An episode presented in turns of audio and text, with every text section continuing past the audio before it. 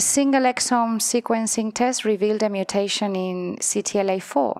You immediately make a diagnosis that now is from very recently, it was shown to cause a complex syndrome of autoimmunity and immune deficiency. The beauty is that there was a drug already there available on the shelf that you can use to treat these type of conditions. Welcome to the Illumina Genomics podcast, where leading scientists discuss their genomics research and how genomics is shaping their understanding of science and nature. Here's your host, Paul Broman. Well, hello, and welcome to episode 46 of the Genomics Podcast. In our last episode, Dr. Shalin Naik explained how single cell genomics helped us to better understand how our immune system recognizes and attacks foreign antigens. Now, recognizing foreign antigens and fighting off pathogens is a critical function of the immune system that I think we all appreciate. But another equally critical function of the immune system is not recognizing and attacking our own healthy tissues or self antigens. This immune tolerance of self antigens is maintained by a complex set of different pathways that are really only partially understood. Scientists have determined that self reactive B cells, or T cells, can be removed in the thymus, and that regulatory T cells, or Tregs, can also help us maintain immune tolerance. But despite these pathways, in some cases, the immune system can lose self tolerance and can attack our own tissues and self antigens. This can lead to development of autoimmune disorders like rheumatoid arthritis or type 1 diabetes or many, many others. So today we're going to talk about how next generation sequencing or NGS can help scientists to understand autoimmune diseases and immune tolerance. I'm joined by Dr. Carola Vinuesa. Carola is professor of immunology at the Australian National University and the director of the Center for Personalized Immunology. She also co directs the China Australia Center for Personalized Immunology based at Renji Hospital in Shanghai. She uses NGS to unravel the complex interaction of cells and molecules that regulate antibody responses and to identify genetic abnormalities that interfere with this process and contribute to the development of autoimmunity. Carola Vinuesa, I want to welcome you to the Genomics Podcast. So, you and your team are, are really interested in understanding mechanisms that underlie autoimmunity. And for our listeners who are not aware of autoimmunity, it's a situation in which the body's own immune system, an individual's own immune system, can recognize our own cells and tissues as foreign antigens and mount an immune response against those. And that over time can lead to development of autoimmune diseases like some autoimmune diseases that people might know or rheumatoid arthritis, type 1 diabetes, and I'm sure there's a long list of others. So to start, what's happening to our immune systems during autoimmunity? How does it begin and lead to human disease? And how do we treat these disorders today? Well, I think you've introduced it very well. At the core of the problem is an inability of our immune system to distinguish what is self from what is foreign. Because, as you know, our immune system is really there to recognize mainly foreign microbes, bacteria, viruses. But when mechanisms of tolerance break down, it starts, as you say, recognizing our own tissues as foreign. And you know, probably there are many mechanisms that can contribute because we know that tolerance is not established just at any one time point. You know, as the immune cells develop, there are certain mechanisms in place that help those that are more reactive against self to be removed from the repertoire. But then, as the cells get activated, new checkpoints become important in making sure that those that remain being somewhat reactive to self are again inactivated or eliminated. So, there are many different reasons why these tolerance mechanisms can fail but an important part of that is, is genetics. You know, we have variants in our genes that might predispose some individuals to developing a particular autoimmune disease. So you said that there are a lot of different pathways that might be associated with loss of tolerance and autoimmunity. So, for those molecular pathways that are normally at work, do you see the same kinds of molecular pathways for a particular autoimmune disorder? For example, take rheumatoid arthritis. Do you see uh, the same pathways that are problematic in rheumatoid arthritis and type 1 diabetes and other autoimmune diseases? Or you see more heterogeneity? Do you see that there are particular pathways that are confined to one particular type of autoimmune disease? Yeah, look, that's an important question. I think, from very general terms, sometimes we classify autoimmune diseases into those that are systemic, which means they can affect many different organs and tissues, or those that are organ specific, in which the immune system targets a particular organ, let's say the pancreas in type 1 diabetes, etc. I think there is general agreement that some pathways are more important for some diseases. For example, regulatory T cells, we also call them Tregs. Tregs, yeah. Are particularly important for this type of organ specific autoimmunity. Tolerance pathways that occur in the thymus or operate in the thymus are important for organ specific autoimmunity. Whereas for the spectrum of systemic autoimmune diseases, and there we can include, for example, systemic lupus erythematosus, right. lupus, even rheumatoid arthritis, some others. There are probably a different spectrum of pathways, although of course there is overlap. And these include, for example, an exaggerated type 1 interferon response, dysregulation of B cell tolerance, and a few other, you know, complement, for example, is very important in lupus. So there are some that are shared, some that are specific, but I think we do know that some pathways are really probably important for more than one autoimmune disease. And also within one autoimmune disease, there is heterogeneity, and wow. we could have different pathways causing different types of that disease. Wow. And the types of technologies that you and your lab are using to study immunology, can you just kind of briefly discuss what kinds of technologies you use? And over the years, I imagine there's been a lot of development in the technologies that are applied to autoimmune disorders. So, can you talk a little bit about some of that historical context there? How has the technology developed over the years? It has been a, a very exciting times for immunologists, you know, because we have really turned the way we work around in the last 10 years. So, for example, when I first came to Australia, the John Curtin, there wasn't any possibility to do any of these next generation sequencing or editing. So, to try and identify good models of disease, we had to start from animal models, which either were existing spontaneous mouse models of disease that might actually not have the mutations that are relevant to human disease, right. or we introduced them with chemicals like ENU. Right. And try to then, you know, phenotype these large cohorts of animals to see which recapitulated some of the clinical manifestations we see in humans. So, of course, that led to deeper understanding of the immune system. It was a very useful exercise. But it didn't quite translate into the clinic. We weren't really able to come up with better therapies, and the reasons are complex. But right, of course, right. one of them is that the mutations we were looking at probably are not the They're same not, ones that right. occur in populations, not yeah. in humans. So, what has changed now with the advent of next generation sequencing is that we can really now start from the patient. We can sequence the entire genome, we can find mutations that we think are very likely that contribute to disease, particularly if we are dealing with the severe end of the spectrum with more monogenic type disorders, one gene disorders. And we can then prove that those mutations cause disease by introducing those mutations through, let's say, CRISPR Cas9 right, editing yeah. into mouse models, cell lines, etc. So, I mean, the possibilities are endless now. We can actually find mutations, prove that they cause disease, and immediately have the relevant animal model that we can use to understand how disease comes about and to trial the many therapies that are there on the market already. But the problem now is we don't know which patient will respond to which drug. Now, with this new approach, we can do that. So, the NGS kinds of technologies that you're leveraging now, so can you describe what some of those are like? I mean, are you using RNA sequencing, DNA sequencing? Like, kind of talk about that a little bit. We started doing whole exome sequencing because, well, it was what was affordable and easy and, and fast. And we've done now nearly 2,000 individuals only in Australia, plus about several hundred in China as it became possible to do whole genome sequencing, we transitioned to start doing some genome sequencing. Still, mm-hmm. there's always that balance of cost versus what are you really trying to look for.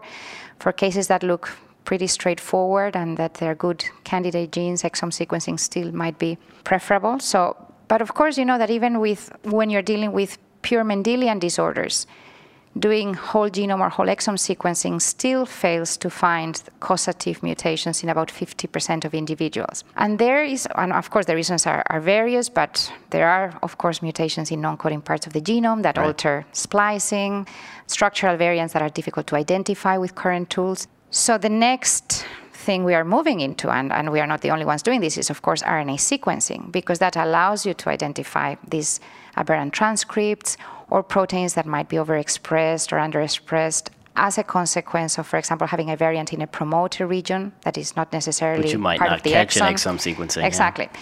So as we try to increase our diagnostic rate, we really have to move to using other technologies. I understand there's this tension in whole exome sequencing versus whole genome sequencing, and there are a lot of situations where you would want to use one and not the other.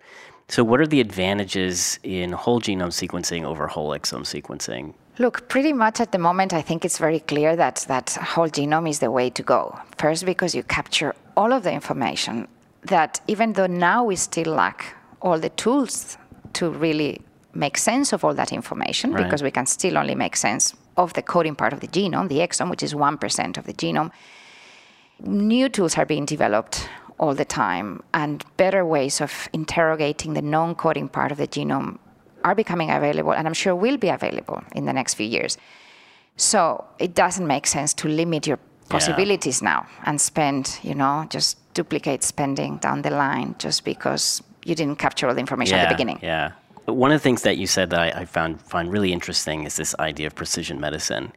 And probably for most of my listeners, they understand precision medicine in the context of oncology, right? Right. That's kind of the the flagship application. So, can you talk a little bit about precision medicine in your context in autoimmune diseases? How does that look?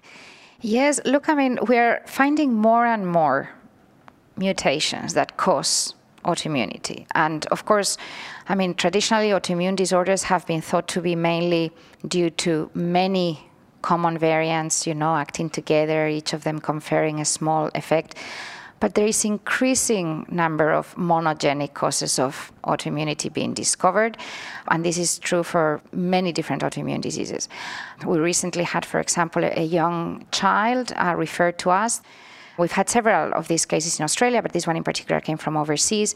You know, with severe autoimmunity, you know, inflammatory bowel disease, enteritis, several autoimmune cytopenias, so for example, a decreased number of several important cell types, and then a few other, you know, autoimmune manifestations, you know, psoriasis, vitiligo that child had also had been diagnosed with type 1 diabetes as young as 15 months of age. Wow. and when it came to us was already 20 years old having undergone multiple extensive diagnostic tests still didn't have a definitive diagnosis. 20 years. 20 years. Quite sick you know because of these enteritis couldn't you know put on weight, and that really made him homebound. He was not even able to go to university because of these problems with.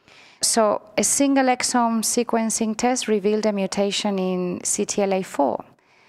You immediately make a diagnosis that now is from very recently, it was shown to cause a complex syndrome of autoimmunity and immune deficiency the beauty is that there was a drug already there, available, you know, on the shelf that you can use to treat these type of conditions.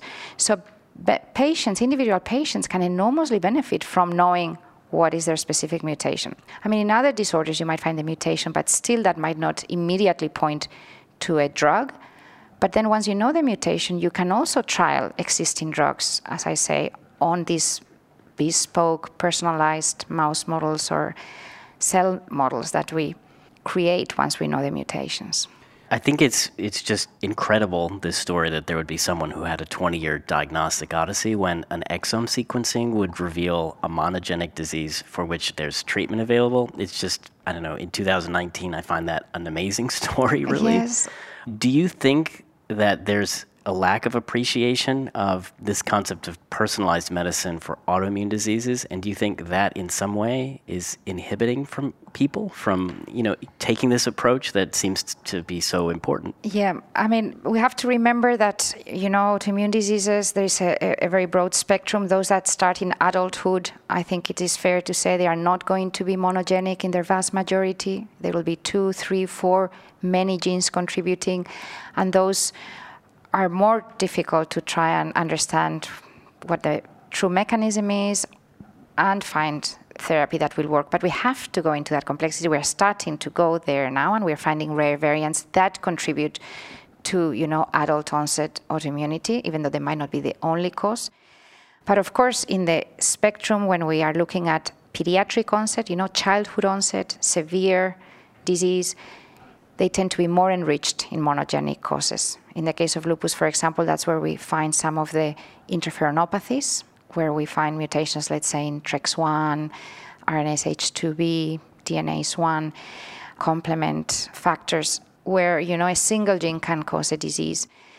We still don't have many therapeutic options available, but what we but now that we start knowing some of the genetic causes and we start having the true models of disease, I think we can the next challenge will be to see what are the therapies that will finally work in these patients. Wow, no, that's very hopeful. The one thing that you mentioned in, in terms of you know having a, a multitude of low risk variants, now there's a kind of eh, i mean i think everybody that i talk to is interested in something called polygenic risk scoring where exactly, you, you're yes, adding up yes. is that something that you're also interested in for autoimmunity? We definitely are. What we are trying to do is to really incorporate rare variants. I mean we recently did a for example a study sequencing 200 patients and we found that you know a large proportion of lupus patients have rare variants and some of them are functional. So for us the challenge is to incorporate the rare variants with the polygenic risk and see what comes out of that and if we can develop algorithms to predict right yeah you know what combination will really trigger disease versus but yeah that's where we are all aiming and, Yeah. and, and it's complex and we need better tools and perhaps some machine learning Yeah, yeah. I think that that's really interesting. Another thing that's very popular lately is this appreciation, and I, I would just throw the term out immuno-oncology. This appreciation that the immune system and cancer, tumor development, those two processes are fundamentally linked.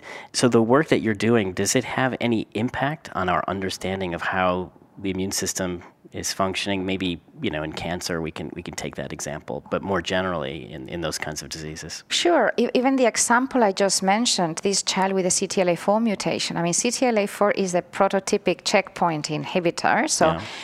CTLA4 is a molecule that limits immune activation or T cell activation against self. So, if you dampen that pathway, you can reactivate responses against self, including against tumors. If you enhance that pathway, you can prevent autoimmunity. So, for example, the, if you give these therapies to cancer patients that block CTLA4, some of the side effects are the types of autoimmunity that the patients with these point mutations in CTLA4 develop. You know, I was talking to you about enteritis, Right. cytopenias. So, so we are learning a lot, and I think what we have understood about immunity and autoimmunity is guiding, in great part, this next generation of checkpoint inhibitors. We are finding more and more molecules that, you know, would normally inhibit T cell activity, and blocking those molecules can be effective anti-cancer therapies. So you're applying NGS, RNA-seq, whole genome sequencing, whole exome sequencing. You're applying that study of the immune system, its biology, and then autoimmunity as, as a disease process. What are some of the challenges that you know you encounter in your laboratory in using these techniques to, to study autoimmunity? I mean, in terms of challenges with the technology, it's really the interpretation. It's making sense of the thousands of variants. It's prioritizing. Because from a, I mean, from a diagnostic perspective, you look at those that are already known. From a research interest, we are very often finding completely new mutations or mutations in new genes that were not previously associated with disease. So how do we, you know, rank them? And then we are of course ignoring, as I mentioned, everything that is at the moment that is non-coding, but we know that there will be important causes of disease in that non-coding part of the genome. So the challenges are to develop better tools to understand structural variants, to go into the, you know, RNA and transcriptomics. But then the next big challenge for us is to really bring in environment, no? Infectious triggers. We're starting to play with the idea of sequencing the metagenome. We know that for autoimmune diseases, you know, viruses matter. Right. And what are the triggers? Are those foreign viruses? Are those endogenous? Commensals, yeah. Or are there self antigens that mimic? Incorporating all these variables, as I say, just making sense of the data, of massive amounts of data. Going forward, 5, 10, 15 years, whatever time you want to put on that, what excites you about the future of this field? What do you think the impact is going to be over the next 10 years? I mean, are there particular technological, scientific advancements that you think are going to, to happen to really transform the field? What, what does the future look like? I suppose the challenge for us is to find treatments. You know, there is no cure for autoimmune diseases as yet. There's over 80 autoimmune diseases. We don't have a single cure for any of them. Wow. And that is because we do not understand disease.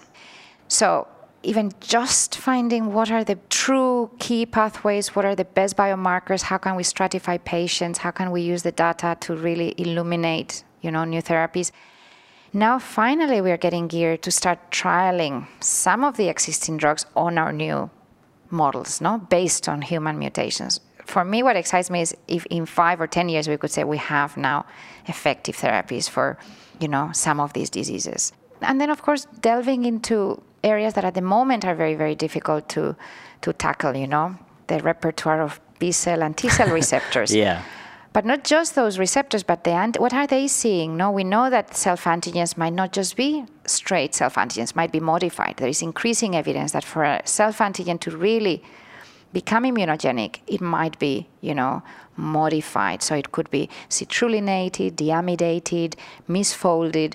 I mean, how do we integrate that information with the receptors on our immune cells, with the genetic susceptibility? I think there's a lot to do I think excitement is going to come from many different areas. That's wonderful. Carola, I want to thank you for talking with us about your work and about autoimmunity. I, I share your hope for the future that treatments ultimately will come out of this, as well as a better understanding of immune system biology. Thanks for taking some time to talk with us, and thanks for joining us on the Illumina Genomics podcast. thanks to you, Paul. Whole genome sequencing holds the promise of identifying DNA variants that are known to be involved in autoimmune diseases today. And as our knowledge of DNA variants improves in the future, these whole genome datasets will only increase in value. Leveraging additional omics techniques like transcriptomics and metagenomics will improve our understanding of immune tolerance and autoimmunity as well. Hey, if you liked our show today, why not subscribe to the Genomics Podcast?